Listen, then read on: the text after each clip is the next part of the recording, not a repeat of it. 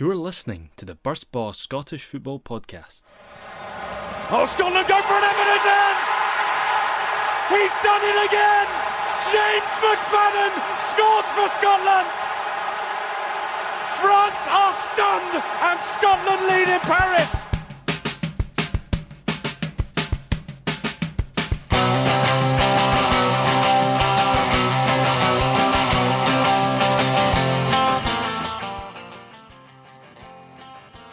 Hello and welcome to the Burst Ball Scottish Football Podcast. Yes, we're back this week after a hiatus of a week. Um, glad to be back in your airwaves, and for this week I'm joined by Lewis Burrow. Hello, Lewis. You're right, Ryan? How you doing? I'm doing good. Um, glad to have you on. Cheers, aye. Glad to be here. Glad to be on after yet another Motherwell win becoming something of a habit. We will get on to that in due course, and of course, our other panelist tonight is Callum Fisher, the slightly nervous Callum Fisher. Fisher. Good, good, good evening. I'm never nervous, always prepared. Hmm. Despite your uh, intentions on social networking apps. That that makes me sound a bit Michael Jackson, mate. Hmm, skullduggery of the highest order. um, but we will get on to that and much more. I think the first place we should start was the Friday night game. Fisher, um, Hibs won, Rangers won. I will ask your opinion on the game before I touch on my sort of points that I've highlighted. What did you, make of the game? A missed opportunity for Rangers? Yeah, yeah, absolutely. Um, I thought first half we were at, we were very very good. We moved the ball uh, very well. We were just a wee bit slack in the final third, and obviously that would then come back to haunt us in the second half. I was actually sitting at half time thinking that's the easiest game we've had against Hibs, particularly at Easter Road for a long Mm. long time. Um, and then second half, I, I always expected Hibs would improve, as you tend to see when, when teams play as poorly as they did in the first half. In the second half, we, we didn't really, we never really got back into it in the sense of we never hit our stride really again in the game. Um, McGregor's pulled off a couple of good saves. Um, to kind to pretty much stop Hibs from winning, to be honest, and it was really really disappointing because I felt like we really showed how good we can be as a team in the second, eh, sorry, in the first half, um, and then in the second half we just we let ourselves down again, and yeah, it's disappointing, particularly then of course for Celtic to go and drop points on Saturday. Um, it's just it's really really frustrating. That that was the thing. It wasn't really anger on Friday night after the game. It was just frustration, um, and a pretty good indicator of why we won't win the league this season. Hmm. Well, I have noted down here uh, is that the title race done, if ever there was one?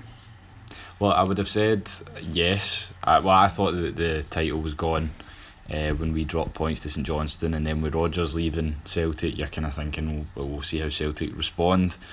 I don't think Celtic have been particularly great um, under Lennon so far, but I thought uh, coming out of the game under uh, after on sorry on Friday night, um, I thought uh, that's it gone. Then there's no way we can call it back, and then obviously Celtic go and drop points. I, I don't get me wrong. I think we can certainly put pressure on Celtic, but the, the reality is we've not we, we're not consistent enough um, to really put ourselves in a good enough position to win the league with nine games to go. Um, it would be just like the thing to be honest to, to beat Celtic in the remaining Old Firm games and then drop points to the other teams. We do have quite a difficult run in. Um, but it's just it's really really frustrating. But I would I would probably say even though with Celtic dropping points, you know we're, we're still same position as we were prior to to the games at the weekend. But I just don't think there's enough time, and I don't think we've got enough consistency to mount a proper title challenge. Do you think it'd be fair to suggest that I don't know from watching Rangers this season, it always seems like they have one really brilliant half, um, whether that's first or second half, where they look like a proper team that could sort of push Celtic um, and steamroller teams. And while they have done that on several occasions, eh, from what I've seen of Rangers this season, it always seems like they're inconsistent even within the own games in terms of as you've seen at the weekend first half was brilliant um, and obviously Hibs came into it a wee bit more they couldn't played much worse but Rangers couldn't sort of maintain that sort of level of intensity Yeah, I'd agree. I mean, you saw it yourself, obviously, the cup game Yeah. prior to Hibs. We were absolutely terrible in the first half and then really, really good uh, in the second, and it just kind of flipped round. Uh, on Friday night, um, I would definitely agree with that. I think there's been too many times, even if we've gone on to win the game, um, there's been too many times whereby we'll have one half where we're not really at it, and then we'll either come out in the second half and pretty much win the game, uh, either with our reaction or kind of just take just kind of realizing right we we should be winning the, these games. We need to step up. Um, or we'll blow a team away in the first half, and then the second half we just kind of we just kind of come. It's almost as if we come out because we have to. Um, there's just all the kind of urgency, um, the tempo and the pace and things like that drops out of our game again. So it can be. There's been quite a few um, games at Ibrox where one half has just been absolutely turgid and the other half's been you know superb to watch. Um, so yeah, I think it's kind of inconsistency is probably the word for our season. To be honest, we, we, as you said, we look really really good sometimes, and we look like a team. We certainly look like a team um, if you if you even go back to the Old Firm game in December, that looked like a Rangers team that definitely could challenge for the title. And then you go on to the next game after the winter break against Kilmarnock, and that looks like a Rangers team that's nowhere near the title. Um, so yeah, I, I think uh, there's just far too much inconsistency, and it's unfortunate because I, I don't think the Celtic team uh, with Rodgers or with Lennon um, was anything great. They've got good players, obviously, and they've done the business um, for the you know for the past however many seasons it is now, um, particularly recently under Brendan Rodgers. But I, I always felt they were there to be got at this season, and we've just shot ourselves in the foot time and time again. What do you put that inconsistency down to? Do you think the players perhaps just aren't good enough for a title race, or do you think it's a case of complacency? What What would you put your finger on it being? I would probably say complacency. I definitely think we've got the players in there to win the league. I think um, for pretty much every position you can make a claim that or you could certainly have a debate uh, that the, they're the best in their position in the league if you go from McGregor, Tavernier, the two centre halves, uh, okay, maybe not Barisic or Halliday, you know, midfielders, and then obviously Morelos up front, Kent out wide. So we do have the players, we've got some really, really good players, um, and when it all clicks together, we, I honestly feel like we could beat anybody um, in the league in our day. It's just I just think we're slack sometimes. I think we take sometimes we take a while to get into games, um, and I also think it's obviously a team that's not really used to to competing, or it's players that aren't necessarily used to competing for for trophies um, at the level that's expected at Rangers, and, and I think that will come over time. I think Gerrard's by far and away the right guy to to get us the title and to win things um, going forward. Um, but I think it's just uh, just a case of we're we're almost there and we are on the right track, but we're just not there um, yet in terms of teams that win the title can have can play really really poorly and have off days. Um, and still get the job done. Celtic have done that on numerous occasions this season. Um, and, and obviously I've seen Rangers teams do it in the past as well. We just I don't think we're quite good enough to do that. Um, I think we really do need to be playing at our best most weeks, um, in order to, to win games. Mm. Um, and I don't think you can win titles like that. Um, you're kind of seeing something sort of similar with Liverpool down south, whereby you know they've got players there that, that aren't used to the intensity of a title race, and I, we're kind of like that. The problem is um, we've never really put ourselves in a con- or we've not been consistent enough to put ourselves in a pro- in proper contention for the title. Obviously, coming out of the Old Firm game, we were level on points, and as I said, we we then shot ourselves in the foot straight after the winter break. So we keep kind of, and obviously we went top of the league against Hearts, and then again dropped points. So. Um, yeah, incon- it's inconsistency, and I, I just don't think we're quite there yet in terms of we've got really good players, and this is certainly the best Rangers team for a good while. Um, but I think come the summer there are issues we're going to have to address. I think, to be honest, if we can cash in on Morelos, oh, fingers crossed, you're looking at kind of upwards of 15 to 20 million, that which would be ideal. Um, obviously, I don't want him to go. I think he's a fantastic player, but it might just take that kind of that transfer fee and then that reinvestment because I'm fairly confident Gerrard would get the majority of the transfer fee to use. Um, it might just take that kind of money to reinvest in other areas of the squad um, and to really strengthen the squad that will maybe push us on. As good a player as Morelos is, um, we do need um, we do need more quality in other areas. And the same can be said for, for somebody like Tavernier, who's 27 now. Bought him for 200 grand. When Warburton came in, he's going to make us a healthy profit. do we look at potentially getting eight to nine million for Tavernier and then reinvesting it in more quality players throughout the squad, um, or do we do we keep you know one or one or two really really top players um, and see what we can do with. Obviously, I don't think we'll have a limited budget next summer, but not as big a budget as we would have if we can rake in, you know, upwards of 20 million for, for two of our key players. So we'll wait and see. As I say, I still think we're very much on the right track. Um, it's just been a bit disappointing to see again that we've we've we failed to take our chances. Um, because I, personally, we should have we should have three wins from three against Hibs, and, and it's really frustrating that we don't. Mm. Uh, obviously, Morelos signed a new deal during the week till 2022. Is that right? Uh, yes, I believe so. Four years, yeah. Um, whether that's just to get a wee bit more extra cash in the summer, or whether the season ticket sales are coming round soon enough, um, wait and see. But in, I wanted to ask you about Defoe in terms of his involvement in the side, because obviously we're assuming Rangers will be paying a pretty reasonable sum for him. Yeah. Personally, I thought that he might have had a bigger part to play, even with Morelos's form. Probably, I would have expected him to see a bit more. What What do you make of that bit of business in terms of obviously spending that kind of money on a player who's sitting on the bench?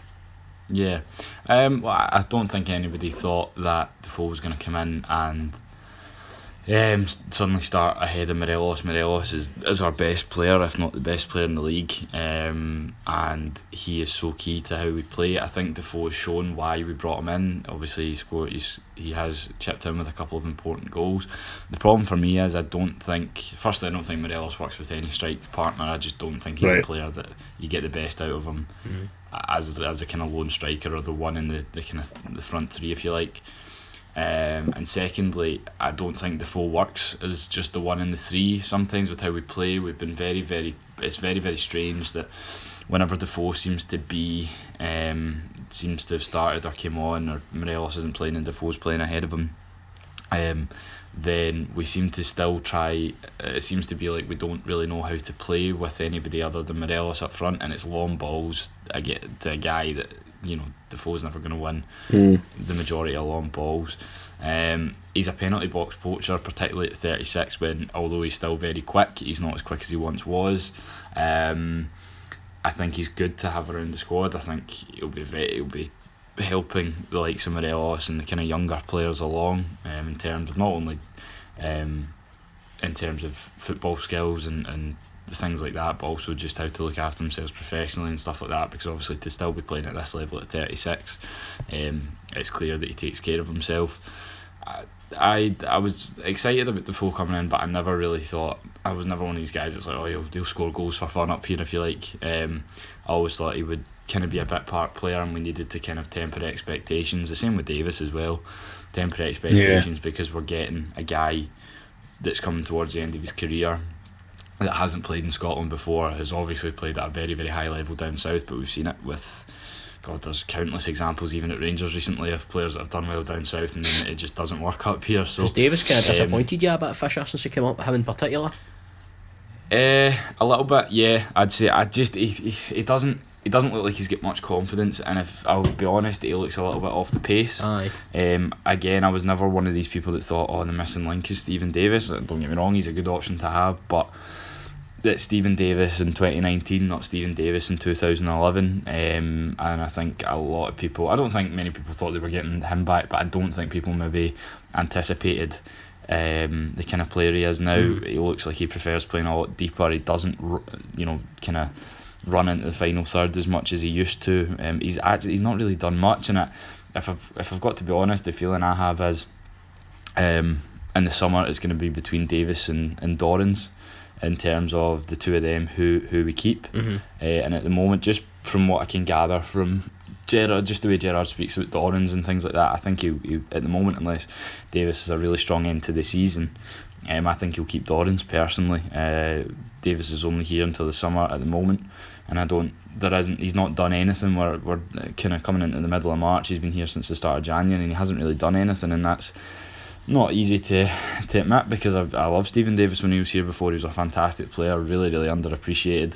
wasn't a particularly great captain when he when he was made captain in my opinion, but still a really a quality player. Um, and he's just it's just not the same Steven Davis. And to be honest, at this point, I really wouldn't be fussed about him um, not being signed in the summer. With Defoe, I think Defoe has shown why he's here. I think he's done well so far. Uh, it's just a bit maybe a bit of a, a strange opinion, but if we are sticking with the four three three um, in games where if Morelos is obviously suspended or injured or whatever, uh, it's it's a weird one, but I'd rather go with Lafferty if if we don't change the way we play because although Lafferty hasn't been amazing so far, I don't think he's been as poor as people like to make out. Um, I think he's a striker that um, needs consistent game time, which is difficult, as I say, when you've got Morelos. But I think Lafferty's, if, as I say, if we play the kind of long balls, he's more likely to bring the ball down and he's better at bringing other players into play. Um, and he's just more of a physical presence as well. Plus the fact he's like, you know, he's he's a lot taller than De- uh, Defoe as well. So I think I, I'm more than happy with how Defoe's done. I never expected him to play quite as much anyway. I did expect him, kind of what you saw at, at uh, uh, Aberdeen to kind of come on and, and, and seal the game for us. Those kind of goals, he's a fantastic option to have, and we're certainly better off than we were pre-January without him. Um, but I would uh, I would say Davis has been a bit of a disappointment so far. Um, final note on Rangers, just to kind of get a wee bit of a reaction out of you. Um, is that a foul in the build up to Hibs' equaliser? yeah, yeah. The ref was awful. Like, I, you saw it in the group chat. I just think he's just the Steven McLean. It's just I agree. It's not. It's not. It's not just Rangers games because speak to to you guys, speak yeah. to fans of other clubs. He's awful. Like he's really, really bad. There's a foul on Tavernier in the build up. Darren McGregor should have been sent off, in my opinion. David Gray should have been off the park as well. We should have had a penalty in the first half, and Morelos, which I suppose this isn't really Steven McLean's fault, but Morelos is ruled offside when he's going through on goal when he's on. So, yeah, not a good night for the official, uh, any of the officials, to be honest, and it's just that. Uh, I, I'm fed up with talking about referees, and I'm certainly not one of these people that thinks that there's some sort of agenda against Rangers from referees. I just think they're all shit, to be mm. honest. Um, and it's not exactly a an out there um, opinion to have if you think that Steven McLean's a terrible, terrible referee. Um, but yeah, we, we don't have anybody to blame for Friday. Incidentally, the referee was not the reason we dropped points. The fact that we couldn't kill the game off um, was the reason we dropped points. But certainly Stephen McLean didn't help. Hmm. Uh, we'll not dwell on referees because I think everybody knows everyone's opinions on them. Lewis, um, Hibs, apart from the Celtic game, uh, results wise, they've looked relatively solid since Heckingbottom's come in, haven't they? They have, I. Uh, obviously, looking at it from perspective, I was uh, hoping that Heckingbottom maybe wouldn't come in and uh, get off to such a flyer because we are looking to get above them into the top six. But no, they've they've looked pretty solid. They've definitely looked they've definitely looked a, a wee bit better from their sort of latter days there under under Neil Lennon and I think what do you call him Eddie May as well. They've definitely they've definitely looked a wee bit wee bit better going. I know you'd kind of forgot about him there, hadn't you? Uh, they've looked a wee bit better going forward.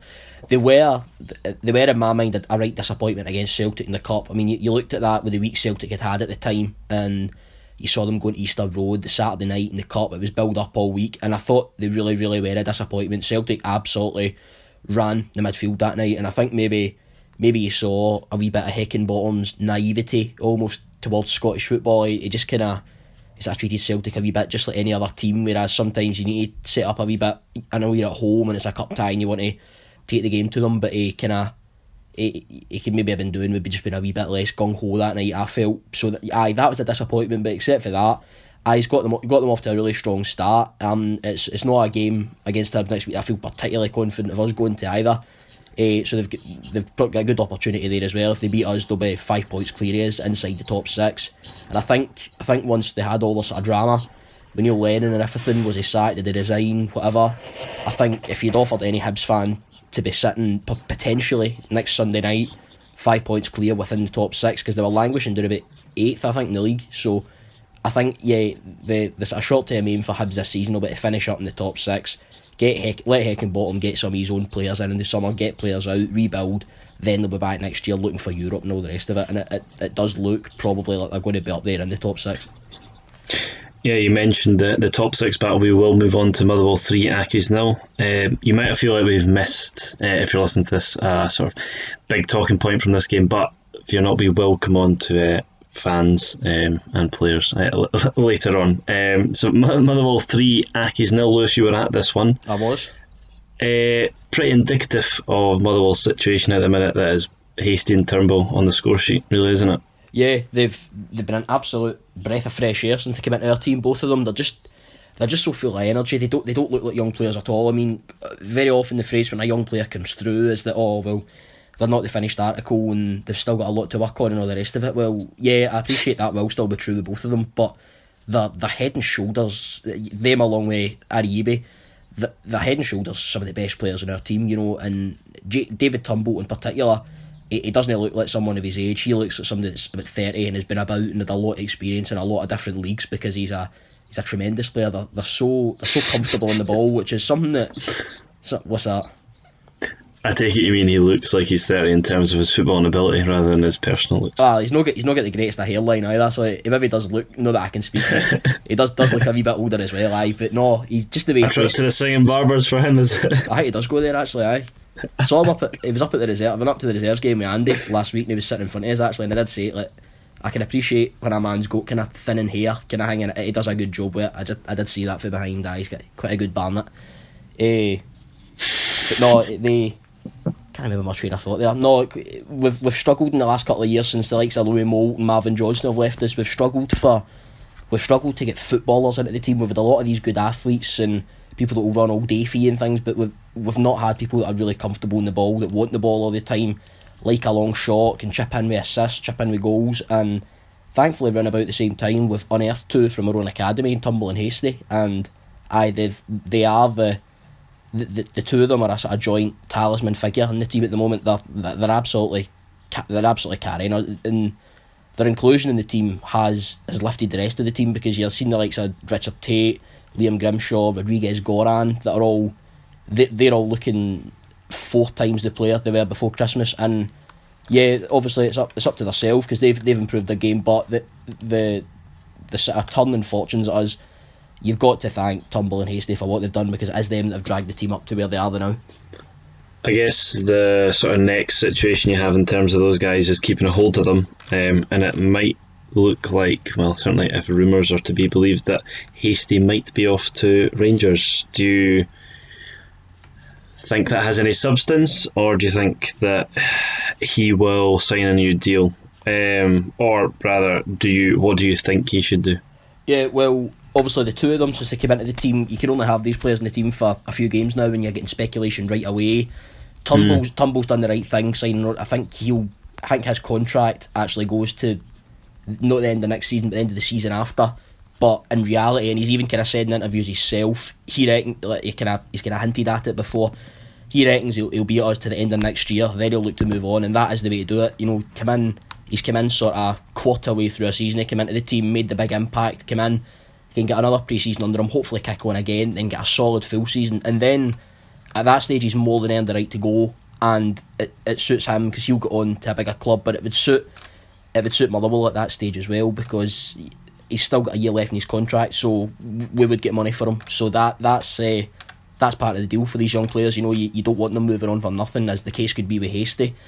I know that uh, Hastie has a, a deal had a deal offered to him, and he's I think he's sort of mulling a few decisions over, as has been widely spoke about in the last few days. Turnbull was in the same situation as well just a couple of months ago. I mean, people would have had you known that there was absolutely no way he was staying at the club and that it was off. And that, that was the kind of feeling that you were getting. And then out of nowhere, he just he just penned the deal. I mean, Stephen Craigan was in the paper saying that his agent was a bit of a money grabber, and Robinson and everything was talking about how he was having his head turned and everything. So I don't know if he if he dumped the agent or if the club managed just to kind of win the the moral battle with him or no. But he seemed to see the light and do probably the right thing for his development and for the club that have brought him through because you know yeah they're, they're brilliant players but they need a platform and it's, it's Motherwell have given them it you know? So yeah Tum- Turnbull did the right thing signed on. Hastie I've still I've still got a feeling yeah people would have you know that the move to Rangers is all but done but I think when these young players come through at Motherwell there's a lot of examples that you can give to them of players that have obviously you can look back at your McFaddens your Pearsons your Hamills your lads like they've all came through, done really well, got moves down south, all the rest of it, made a bit of money. But for, for every one of them, I think the example of Paul Slane should always be sort of, uh, should always be shown to these players as well. I mean, Paul Slane burst onto the scene for us a few years ago in a European campaign under Jim Gannon. Him and Ross Forbes burst through, and they were they were brilliant in that campaign. Supposedly, we were going to sell them for ten million or the rest of it. Uh, Slane picked up an injury, and then during his injury, Celtic signed him up the pre-contract, and he went there. His dad was a big Celtic fan, all the rest of it, so he was persuaded to go there. And then we all know what happened for there. He never really kicked a ball, went right into their youth teams. I mean, he was one of the best players as well. Uh, right into their youth teams. Eventually, was released with ten thousand pound or something. Went to Amsterdam. We all know what his exploits were there. And then he just kind of filtered down through the leagues, through the leagues for a couple of years, and now I think he's coaching kids. You know, which is an absolute sin. And yeah, I, I don't deny that Jake Hastie's probably got a more professional and definitely a better head on his shoulders than Slane did at that time. But that that's kind of what can happen to you if you move on too soon, because that that's that's what happened to Slane. So yeah, I think that he's got a big big decision to make here, Hasty, and I, I feel that obviously I'm a bit biased because I'm looking at it from a Motherwell point of view, but I can't help but feel. I mean, at the beginning of the season, he was loaned out to Alloa. He's only come back and played 11, 12 games or something for us. You can't help but feel that yeah, his trajectory has been very, very upward, very, very quickly. But you can't help but feel that a, a, another solid season at Motherwell, let him get that sort of dip that all young players have out the way in an environment where he'll still be he'll be guided through it. He'll still be playing every week, rather than go to Rangers where he might end up just going through a dip and then ended up in the reserves and ended up back at us in loan and all the rest of it. Uh, aye, for, for himself and the club, uh, I think a new contract would be best. And to be honest, I, can see him signing it because, as I say, Turnbull was in a similar situation as well, wherever they thought that was him, he was off and it was a, a foregone conclusion. So I, I, I can see something coming out this week that he signs on, even if it's even if he is desperate to go in the summer, let's just say if he's adamant that's what he wants to do, I think for the good of the club who have brought him through and done him a good turn, I think it should almost like a Morelos type situation he should sign a contract to end the next season so that if a club wants him that badly in the summer, they can come in and give money for him. And if their interest suddenly wanes because they need to give money for him, we can come in and say, well, that's what they really think of you. So, aye, I think a new contract at Mother would be best for all round. Hmm. So you'll be hoping his uh, surname isn't reflective of his personality then? Hasty, aye, I was thinking that. I it's, a, it's a headline all over in it. Uh, in terms of next week, obviously away at Hibs, I think that was your first game of the season, wasn't it? back to yes. the sort of third round of fixtures. Do you what do you see for that one? Do you see that being uh, season defining in term terms of top bottom six? Well, aye, it's, it's a huge game to start with. There's there's absolutely no doubt about that. You know what it's like when when you go. You'll know what it's like more than MD Ryan teams uh, fans are smaller clubs will feel it when you go on these sort of winning runs and when you're winning games all the time. You don't your confidence should grow throughout it, but you're always just waiting on a bad beating. You know, you always feel you've got to come back down to earth sometime. And I, have got a wee bit a sort of feeling about that going to Hibs. To be honest, I think we can we can go there and win the game. Absolutely no doubt. We've got nothing to fear. Uh, it's it's credit to the players, credit to the management as well that we've got ourselves in a position in the space of a month or two. We're going to Hibs, and if we win that, we're in the top six because it looked absolutely undoable a few months ago. You would never have thought we'd be in this position. So got to put it into perspective and just think about that. So the game's maybe not just as massive as we might think it's going to be, but uh, yeah, I struggle to see us winning at Hibs. We went there early in the season in the first day, and we were really, really poor. It's not a not a place under Robinson that we've performed very well at all. At home, we're quite good against them, but we're, we're no great at Easter Road under under Stephen Robinson. So no, I, I struggle to see us winning the game, but at the same time, you know, a lot of it does if uh, Turnbull and Hastie go and they're, they're really really on form, they they can drag us up. They've got the ability to do that. They've done that over the course of a couple of months. So a wee bit Hastie magic like we've seen against Hibs, St Mirren. A wee bit Hastie magic. We uh, uh, Turnbull's he's chipped in with a right few goals as well. Something like that can could be all the difference. I I would think if we if we do go through at Hibs and get beat, yeah, our chances of top six are looking pretty slim. But again, we're sitting in seventh, probably probably still a couple of points clear in seventh place. So you can't really, you know, that's where we finished last season. And considering the fact round about Christmas, we were looking like relegation candidates. Again, got to contextualise it a wee bit. But aye, it's a, we've put ourselves in a right good opportunity. It's a hard, hard game, no doubt about it. But I don't don't see why we couldn't win. Okay, good see a, a wee bit of positivity, positivity injected at the end there. Um, Fisher, I think it's safe to say Brian Rice was raging as Hamilton players after Absolutely this game. Um, the honeymoon period for them appears to have uh, disappeared. I mean, this is a Hamilton team that came up to Aberdeen, although be at Aberdeen are shite at home, um, and won. What happened? Like, what's gone wrong? I suppose if the stereotypical thing to say is it's maybe just the the, the new manager bounce. Um, they've came back to the ground, perhaps. Uh, but no, I think the, the thing is, I, think they've just kind of reverted to the mean. Really, They're, Hamilton aren't a great team. Um, in my opinion, obviously Brian Rice has come in. It's been a bit of a new approach with the way they've they've um, they've gone at teams, and obviously confidence would have been would have been really high after the first couple of results. Obviously, Rangers went there and and beat them convincingly, and they've kind of dropped off since. So I don't know if it's maybe just confidence has been dented, things like that. Couple it with the fact that Motherwell have been doing really really well recently. Um, also. Um, as I think it's just a case of they've they, obviously their first couple of games they, they did really really well, um, but they've they've they've just faced that a Motherwell team that's that's high on confidence and really really good form. And to be honest, never mind Hamilton, I don't think Rangers or Celtic would really fancy going to play Motherwell at this point uh, either. So um, I just think it's a case of they're not a great team and they were playing a team that's high on confidence and in good form. For what, Hmm. for what I saw of Hamilton yesterday, they were they were really really poor. That's the it was definitely the worst that I've seen them coming to Fir Park in years, maybe ever. To be honest, they they offered absolutely nothing. I mean, Hamilton's strengths over the years, as we all know, is how stuffy they can be and how they they scrap their way through a game and maybe get a point out of it or whatever. But it's, it looked to me yesterday like they kind of came out and don't get me wrong, I'm not trying to say that we're an unmatchable side or anything, but it looked to me like they tried to go kind of toe to toe with us and. I think overall, with especially going forward with the likes of your Ariyibis, your Turnbulls, your Hasties, your Gorans, I think man for man, we're a wee bit better than them at this moment in time. So uh, yeah, I think uh, Brian uh, Brian Rice, as much as he's been very very, he's, he's been good in there. They have seen a wee improvement in them. It's been up and down, but I I think they I think he maybe got it. He'll know better than me, obviously, but I think he maybe got it a wee bit wrong yesterday. And by the time they could rectify it, they were two goals down, and there was no too much they could do about it. Aye, perhaps a wee bit worrying now that they've lost the most games in the division, conceded the joint most goals, and have scored the least goals. So I think he's uh, sort of oh, woken up and smelt the coffee and realised that they are indeed in a, a relegation battle. Um, Get them down. Aye. Um, I'll not uh, pass comment on that, um, given we like to talk up the Scottish game, Fisher. Just, just get them down. Yeah. That's just going to clip that and post it as a, a Twitter uh, audio. um, moving on, Celtic nil, Aberdeen nil. A thrilling nil nil. Never thought I'd see the day that uh, Aberdeen would go to Celtic Park um, and play a nil nil draw. I think it's the first time since 1994 Aberdeen and Celtic have drawn nil nil uh, at home at well at Celtic Park or Pittodrie. Uh, sort of game seemed to be very reminiscent of when Aberdeen went there on the last day of last season and won. Uh, defended extremely well. The chances as well, eh?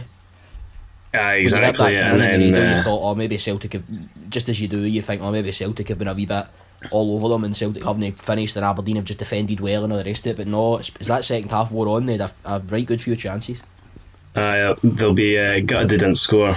Um, and especially Stevie May's chance at the end. I mean, I think I've made my, my feelings pretty clear about Stevie May on this podcast over previous weeks, and it just seems like he enjoys missing good chances. I don't. I think you can see, like from the clip, he he seems to have no remorse or shock that he misses a chance. He just sort of sees it go a mile wide, accepts it, and runs away, while everyone else is standing with their hands on their head like how the fuck has he not scored that?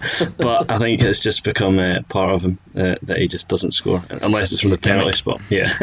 Seems that it's not a very good gimmick when you're a striker but it appears to be his eye. But Aberdeen's good away form continues. We were going for eight straight away victories, which would have been a club record, but it's now eight unbeaten on the road, which is just extremely weird given they've only beat Queen of the South at home this this year. It's just night and day when Aberdeen go away from home compared to playing at home at the minute. I don't know. It's probably just the the fact they enjoy playing the counter attack. Um, in terms of they can't really break teams down at home, and I think you've seen that with Celtic sort of coming on to Aberdeen. They that's when they got their chances in the second half, and I think a big thing to point out from the game was the youth that was involved in that Aberdeen team. I think everyone likes to make a point of the experience in terms of Shinnie, Considine, but McKenna's 22, Cosgrove is 22, Ferguson's 19, McLennan's 19, Max Lowe's 21, albeit not an Aberdeen player. Dean Campbell 17 and Ethan Ross 17. And Campbell, by all accounts, came on at half time um, and changed the game. Was, I mean, which is almost a ridiculous thing to say when he's coming on as a centre midfielder, 17 years old, at Celtic Park against Scott Brown, one of the best midfielders in the league, and turn, turns the game on its head to sort of allow Aberdeen to have a bit more of an attacking threat. Almost, hopefully, picking up that, that Kenny McLean role that we've missed since he left. Um, so, positive signs for the future there in terms of Aberdeen's. Um, with the age of those guys, and as you say, Lewis, that it's just unfortunate Aberdeen couldn't score. Um, but in terms of Celtic, they dropped points when they looked like they could have wrapped it up. Fisher, um, as you as you know well, what do you think? Do you think it was just the case of Aberdeen defending well, or Celtic didn't start with an out and out striker in this game?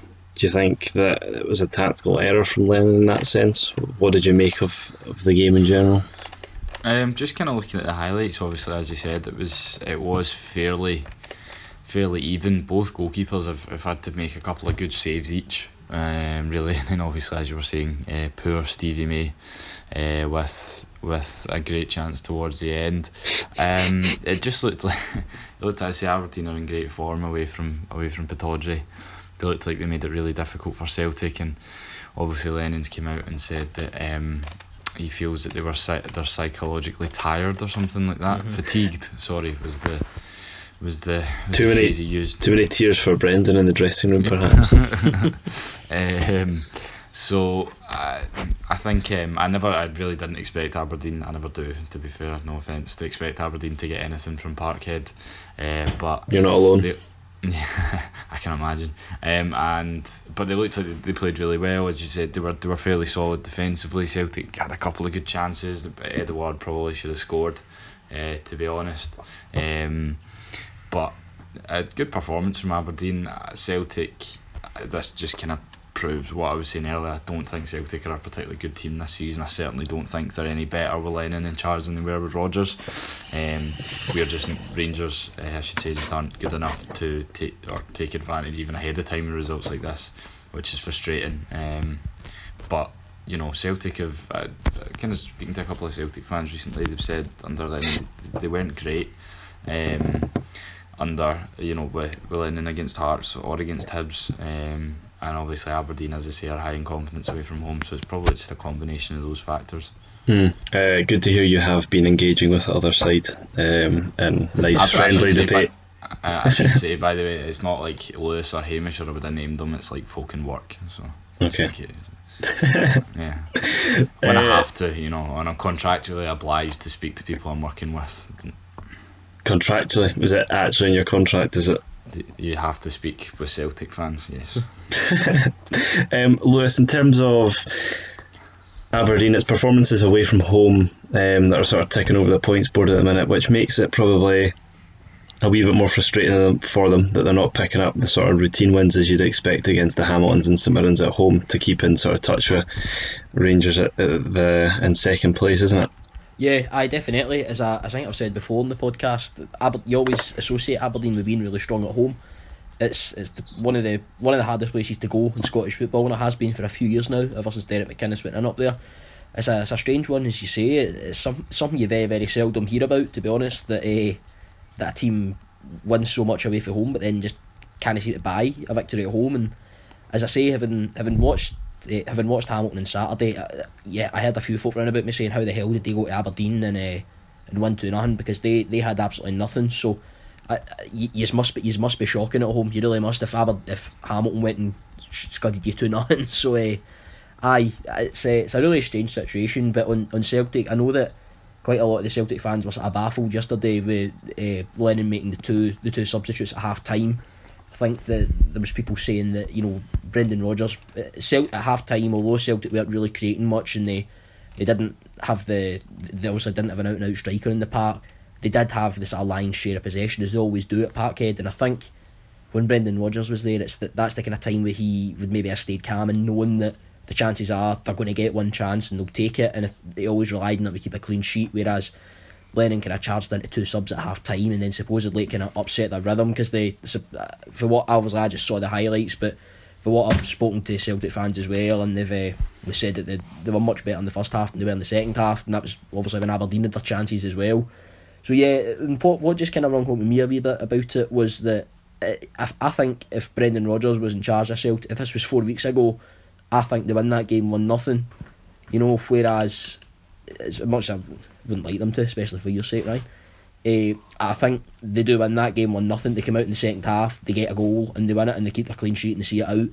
But you know, a few years ago when Neil Lennon was there, especially in his last season or two, yeah, they were brilliant in Europe. That he pulled out the results there, and they still did enough domestically to always win the league, and everything. So credit to them for that. But Celtic at times were quite kind of ordinary under Lennon, and if he got them on a day when they weren't at hundred percent, you felt you kind of could get at them. I mean, we beat them and drew with them at Fir Park and Lennon's last year there. So uh, yeah, I I kind of feel that domestically anyway that, that with the way Lennon plays football, Celtic maybe have slightly and will maybe as it goes into the future regress a wee bit and become a wee bit more sort of a, wee bit more sort of that you can get at them. So maybe maybe yesterday was just a, a wee sign of that because that's the kind of result that you could have seen coming up under Lennon's tenure before, but not the kind of thing that would have happened under Brendan Rodgers. Mm. I mean, I think Aberdeen had got to something like 28 straight league defeats at Celtic Park, something ridiculous like that. mm-hmm. And although um, I've just said um, that, it should be noted that they went and won there on Trophy Day, the end of the season. So, uh, well, so I mean, uh, since right, but... since Brendan Rodgers came in, Aberdeen have taken. Obviously, I'm aware that Brendan Rodgers is no longer manager, but Aberdeen have taken four points at Celtic Park and none at home. Um, but madness considering that uh, form that preceded that. Uh, Moving on, in fact, Fisher, while you're here, uh, Tuesday night, big game for both of us. Um, how do you see that one going? Uh, pretty sure we'll pump you, mate. Cool. To be honest, no, I'm joking. Uh, I think it'll be, I think it'll be tough. Uh, it's our biggest game of the season.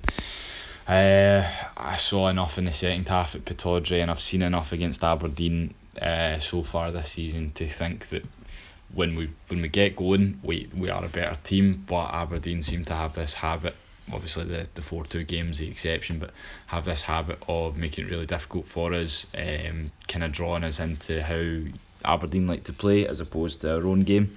Um, so I think it'll be very very tight. I'm hoping though that we can come out, and I think I hope the players are frustrated after Friday night and just want to get out and get out on Tuesday um, and put Aberdeen away relatively early, um, like we did against Kilmarnock. That would be the ideal situation. But um, what about yourself? How are you feeling about it? Well, given the sort of away record, I'm pretty confident. I mean, we haven't beat Rangers at home this season. Uh, it's three games at home. We've not won any, but both games in Glasgow we've won. So it just seems to be weirdly Aberdeen's form this season's completely flipped in comparison to the years previous. So mm-hmm. I don't know. I could actually see it going all the way to penalties, and then obviously once you get there, you don't really know what's happening. Um, I fucking hope not. um, just given that's uh, the games this season have been so tightly contested. Even the the four two game, I would suggest Aberdeen were unlucky not to come away with a point in the second half. Um, yeah, well, that's what we, we were talking about about uh, how because Rangers were really really good in the first half, and then the second half we let Aberdeen come into it, and you know you've, you've probably get a, a fair shout there to be honest. Mm, I'll go and say penalties, and then given that I've never seen Aberdeen lose a penalty shootout, and I'm going, I'll say we'll win in penalties. um, but I didn't expect a, a much different prediction from you, predicting Rangers to go through. If you are. See, I, I was I was honestly joking about that the first bit, so please don't like cut that out. And if I get beat on Tuesday, post it on Twitter or something. yeah, well, I'm joking. I, I do think I do think it'll win, but I do think it will be a, t- a tough one. And I think if we don't score early, um, given I know what Ibrox is like, I think it will get very kind of um, tetchy in terms of the atmosphere. People start getting. Uh, hopefully we don't, but I can just tell with with dropping points on Friday um, and there really is a big want within the support to finally get um, a trophy after being away. So I think if it's if it's tight, the atmosphere will be really really tense um, throughout the throughout the game.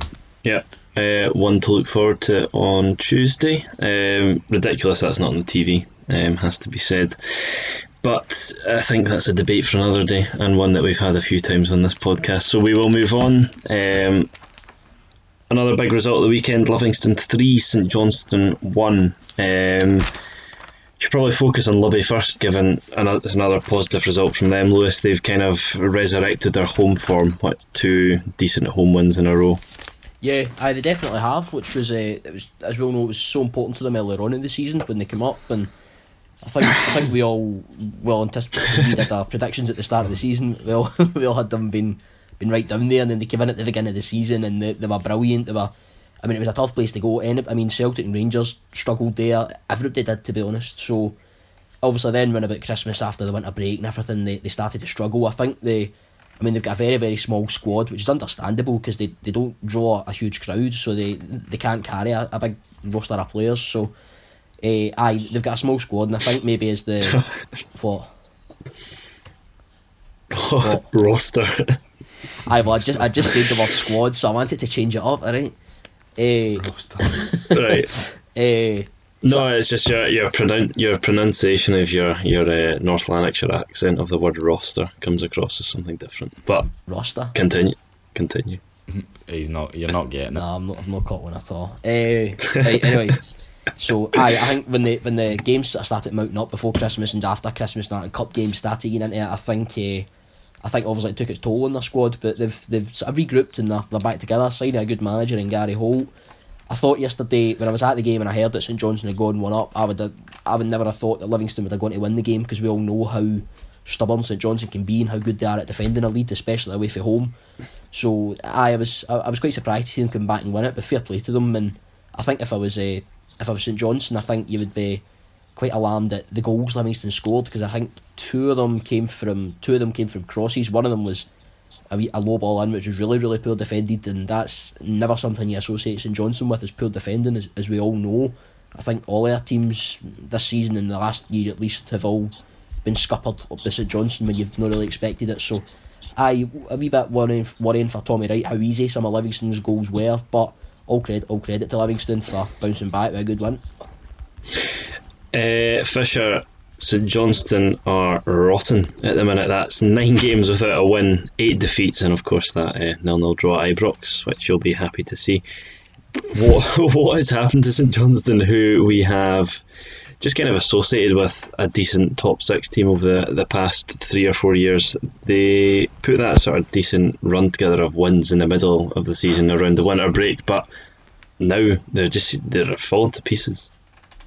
Yeah, it's almost as if um, kind of it's just what one of those teams where there isn't really a lot for them to play for. They're kind of comfortably mid-table, um, and yeah, they've they've kind of had their purple patch of the season, if you like. I just look watching the highlights earlier. Pretty much every goal was kind of like a mistake, which is quite unfortunate um, for them. I just think uh, again, when you look at out with obviously the old firm. The teams above them are all really really strong as well. Um, and obviously Motherwell, who are just above them now in seventh, um, as we've mentioned, have, have been in cracking form. Um, I just think St Johnstone. I, I think if you take away that kind of patch in the middle of the season, it's a really really ordinary campaign for them so far, isn't it? Mm. Um, they've not really done much of note, obviously, out of the cup competitions uh, without really much of a run or anything like that. So, um, yeah, just it's, it, it, it is surprising, as you say, because we expect them to be kind of consistently um, in kind of fifth or sixth position, but uh, a really, really poor campaign, and obviously Tommy Wright's extended his contract and things like that. Um, but I'm sure, as I say, they're, they're, they're absolutely fine in terms of, of where they're sitting in the table. Yep. Um, unless there's anything else anyone wants to touch on with this game, I think we can move on. Mm-hmm. Um, Dundee nil, Hearts one. Uh, you could possibly say Dundee were unlucky not to pick anything up in this game, given the, the chances that they had. Uh, Zlamal forced into a couple of decent saves to sort of protect Hearts' um, three points. But Lewis, it's the first sort of decent performance at a push Hearts have had in a while. Ends a terrible run of form, one win in five now. Um, where are they going to end up this season? Uh, I, I think Hearts will still make the top six. It, it feels like, I mean, uh, Hearts weren't great at points last year either, but you just always feel like they, they they just hang in there and they just do just enough. At the moment, there's yeah they got that win yesterday, but up until yesterday, there's no doubt they were they were resting on the their terrific form earlier in the season, and that, that was kind of carrying them through because obviously, if you remember earlier in the season, there was talk of them maybe having a, a title challenge with Celtic and everything. And then they've just, as they've got worse, they've just kind of slowly slid down and they've just been kind of relying on the points they've, they've had banked to keep them in, keep them in the top six. But obviously, I think they're, they're, only kind of in it by about five points now, aren't they? I think they're only five points above uh, Hibs, I think, in sixth. Hibs. So yeah, I it's uh, it's not out with the question that they could they could fall out of that top six, but I yesterday was a, a much needed win for them. As you say, I watched the highlights and it was a right topsy turvy game. Dundee definitely had chances, maybe more chances than Hearts actually. And aye, they'll feel they'll feel unlucky not to get something out of the game. But it, it was it was a long time coming for Hearts, and uh, maybe this might a, a, a, a scrappy win like that might start them on the start them on the path to having a good end to the season again. Mm, well, they are just Hearts are now twenty points behind Celtic, so just tucked in behind them in that title title race. Um, Kenny Miller was on uh, Sportscene Fisher, and he didn't really seem too keen to get involved in the patter surrounding his missed chance, did he? He was very um, adamant that it was a good save. Do you think he should be burying that?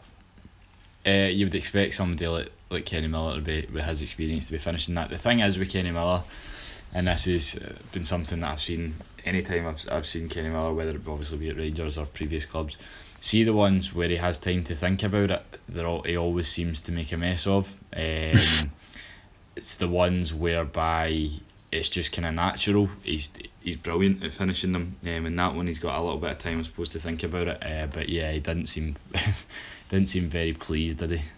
No, he also sort of mentioned Dundee should be fine if they turn in performances like that. But it's getting to the stage of the season where there's nine games left. They don't really have much room for error anymore um, in terms of turning in good performances and getting beat. I mean, you mentioned the the Hibs game where they were beat uh, four uh, two, um, where they did score a couple of offside goals, but they need to start making performances count. That's now three straight defeats, while Hamilton and St Mirren have picked up wins in that time.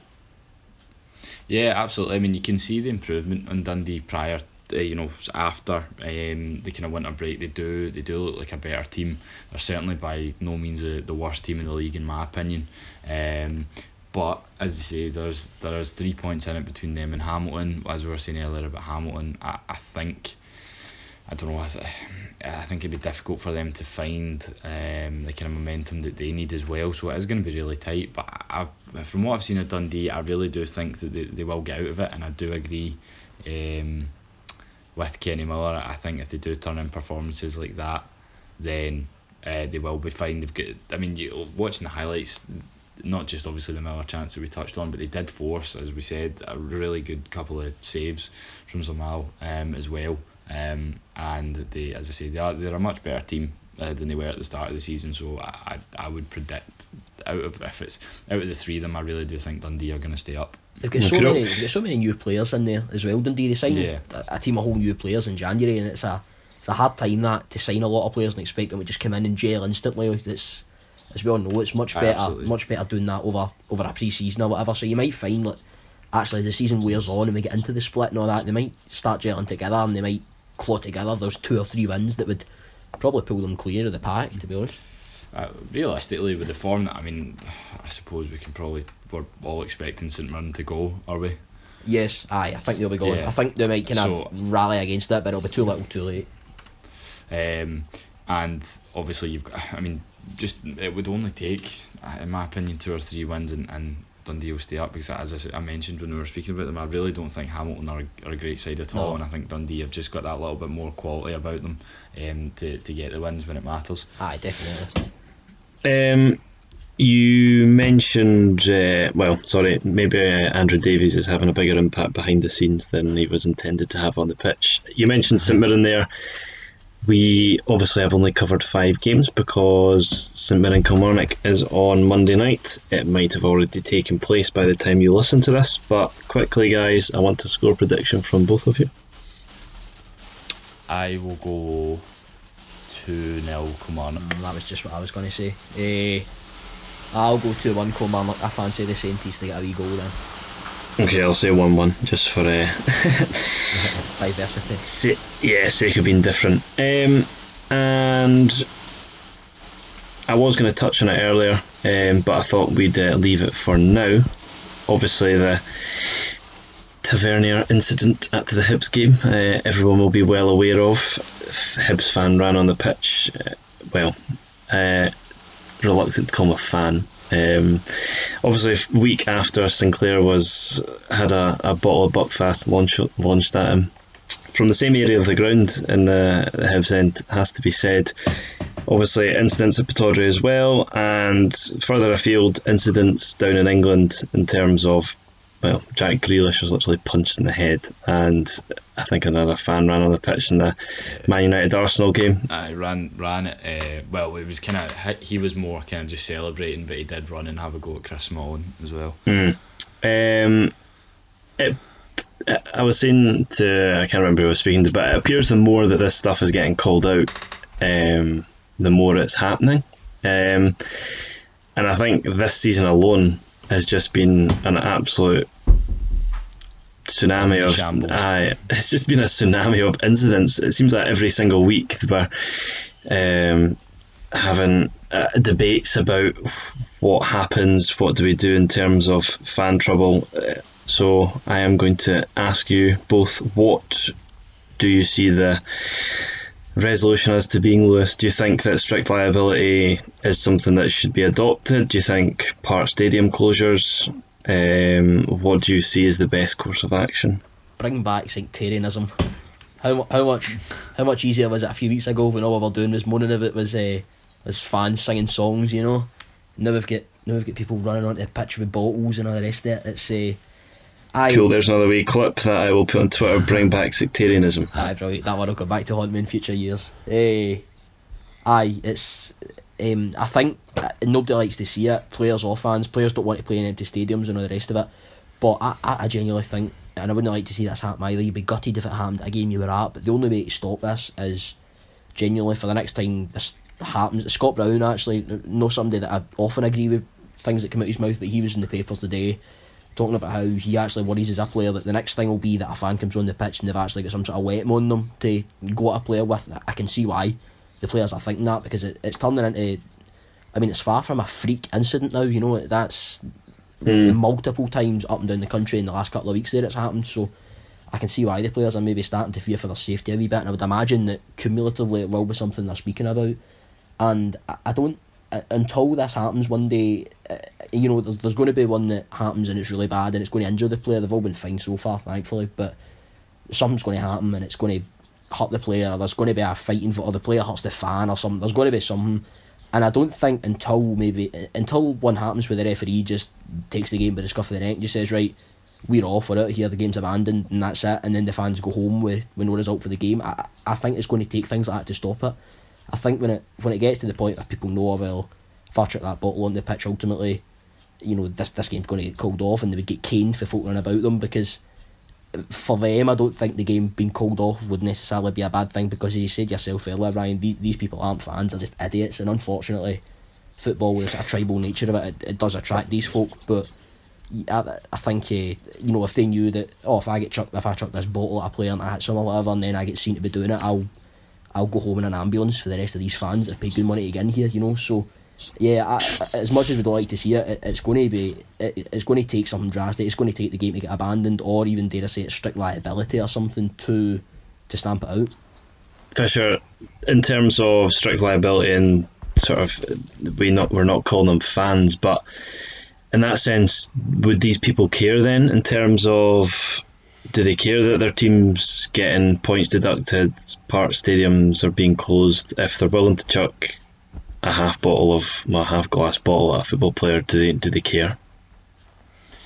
Um, probably probably not if they're stupid enough to be doing that. Um, it's just not a it's weird because I know obviously we talk about uh, the kind of emotion in football and things like that, and being caught up in the atmosphere. But I don't think it's ever like came came across anyone's ra- any rational thinking person that oh I'm gonna chuck whether it be a coin or a bottle or I'm gonna go in the park and confront uh, an opposition player.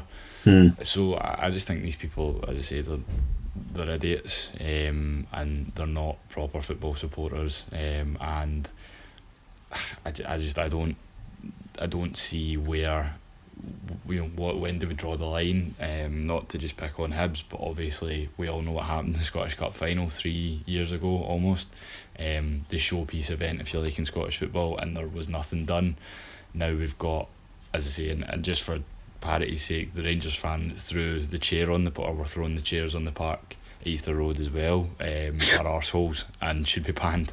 Um, the Rangers fan that struck the um, linesman on the head uh, at Livingston with a coin as well as a fucking idiot and should be banned. So I'm not just picking on Hibs, but we saw what happened in that cup final and nothing was done. So I'm not entirely confident that anything major is going to happen here. They keep talking about strict liability and all these kind of things, but it seems to just be the current climate's go to term, if you like, or go to um, solution, just strict liability, strict liability, and actually nothing gets done. I did think, though, to be fair, Leanne Dempster interview on BT Sport was actually very, very good, Mhm. um, and she seemed absolutely livid, which I don't blame her because Hibs have had enough bad press, obviously with the Sinclair incident as well, um, and I think that her approach was the correct one, um, and obviously that guy will be banned and, and won't be back at Easter Road for the rest of his life, you would imagine.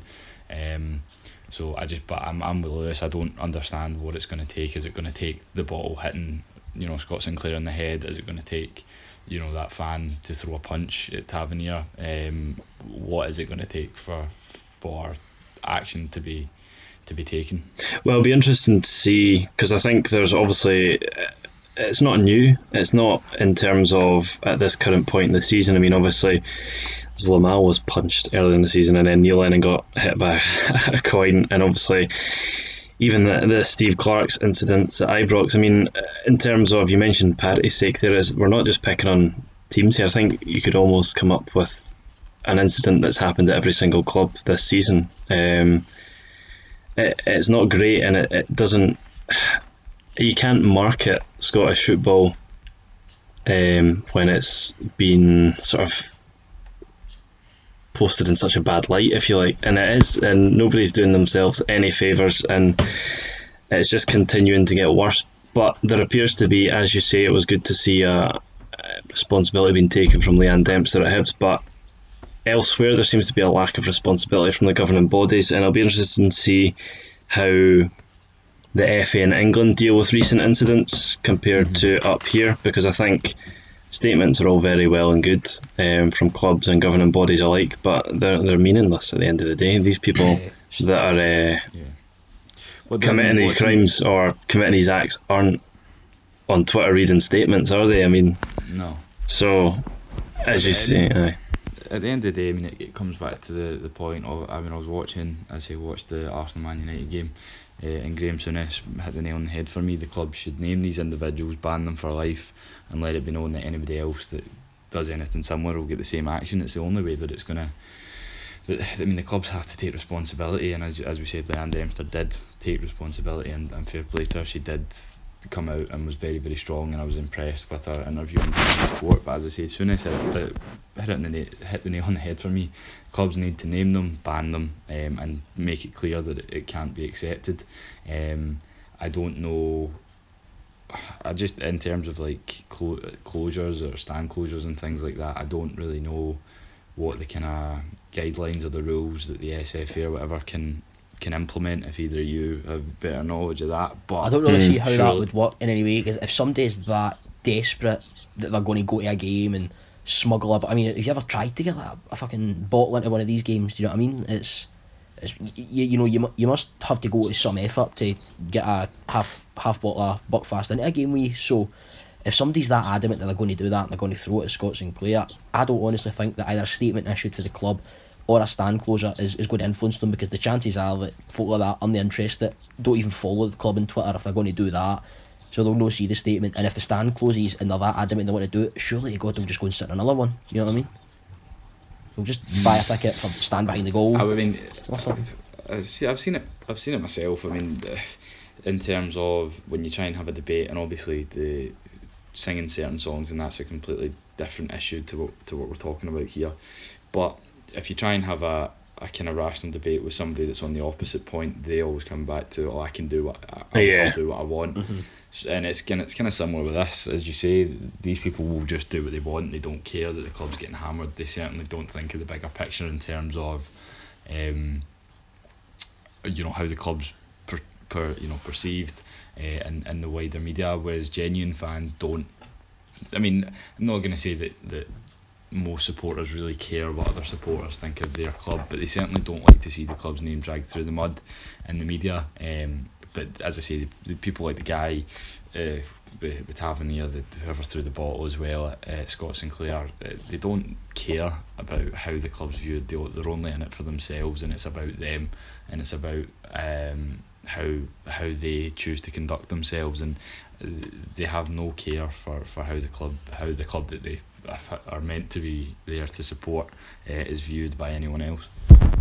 Yep, spot on. Um, I think we should return to the back to on the field issues. Um, just to kind of round up the the rest of the football from other divisions this weekend. Uh, Dunfermline beat Alloa 1 0 in the Championship. Partick with a, la- a last minute goal um, against Dundee United. I'm sure you could have guessed something like that had happened given the absence of uh, Tom McKinnon. um, Inverness 2, Queen of the South 0. Uh, Ross County 2, Morton 0. Is that Ross County won this league, guys? They're uh, eight points clear with a game in hand of Dundee United.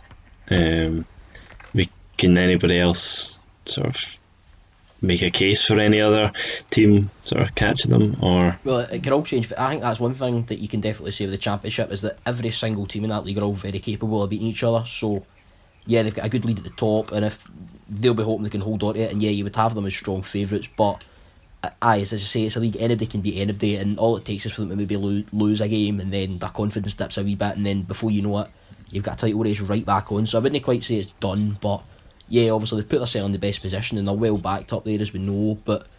Uh, yeah, if, if they lose a game, you, you, you could see the wheels come off. It was not one I would like to call or one I'd like to bet on. I think, uh, I mean, you're looking at the table, County have got a game in hand over Hmm. uh, Dundee United uh, in Ayr, and they've got two games in hand over Dunfermline, who are in fourth, and they've got a much superior goal difference uh, to anybody else as well that's near them. Um, I think it would take quite the capitulation, to be honest, for for them to be caught. Um, but as Lewis said, the, the championship's thrown up a lot of surprises this year, so we'll wait and see. But I, I would, I would say I'm, I'm fairly confident County will be will be coming up. Uh, final game in that uh, in the championship, Friday night football returned uh, to BBC Sport uh, as Falkirk beat Ayr 2 0, who continued their amazing run of form. Puff will be uh, delighted at that one. Um, League One, somehow Stenhousemuir went to Arbroath 1 2 0 uh, with 10 men. Shock result 2 2, Brechin and Forfar, East Fife 3, Stranraer 1, uh, Dumbarton 3, Montrose 1, uh, and Raith with a win over Airdrie. Um, League 2, Berwick 1, Cowdenbeath 1. Uh, were you at any games this weekend, Lewis? No, I was at our game. Aye, I was right, at the, aye, no, I was at the just Mull double game. checking. No, I was at Albion Rovers Berwick last week. Enjoyed that, but uh, no, no, no better low league game for another couple of weeks. I doubt. Alright. Uh, other Albion results. winning two two games in one weekend. Eh? I know. I was going to come on to that. Obviously, amazing result away at Stirling, Stirling with the the one 0 win, but yeah, uh, have been awarded the victory over Clyde after their recent points deduction, uh, which is exceptional result for Albion Rovers, given it somehow keeps them in touch with Berwick at the bottom of the table. Um, I think that's what two two wins they have. No. yeah. Because Three? I think they've Three. is it, is it three? It's three. Aye. Yeah. Um, aye. And uh, was it six points or five points Clyde were deducted? Uh, it was four, was Six. it? Not? No, it was uh, it was six because it was two. Two wins that they, they got overturned because they lost both games. So it's like so they've been basically they've lost both games three 0 now. Alright, Aye. So uh, Albion Rovers obviously picked, picked up that one, which was exceptional, and then obviously one at the weekend. So two wins in a weekend I for think they'll have been spurred on a wee bit as well. Obviously, after their, their draw against Berwick last Saturday, their, their goalkeeping coach kind of died suddenly on the Sunday night, Mike, Yeah. Michael Dukes. So I would, and that was completely out of the blue. I mean, he was he was there on Saturday, so aye, I would think that's maybe kind of spurred them on a wee bit for the, the win at Stirling because that's no easy place to go under Kevin Rutkiewicz, as we all know. Um, good to see them finally get a wee bit of form together in terms of they got a draw last week and then a, a win this week. Um, could be on their way to avoid a, a- a relegation playoff with whoever the, the winner is of the Lowland and Highland League playoff. Other couple of results Elgin beat Clyde 2 1, uh, and finally Peterhead beat Annan 2 1. Uh, that rounds us up, and I think that's us done, guys. Um, thanks for joining me. Um, it has been a pleasure having you back on, Callum Fisher. Hopefully, have you on a, a wee bit more in the future. Yes, hopefully, mate. It's been good talking to you both. Indeed, and of course, Lewis Burrow. Thank you. Aye, cheers for having us on, Ryan. Pleasure again. Right, thank you. Thank you for joining me, and thank you for listening. Until next time, bye for now.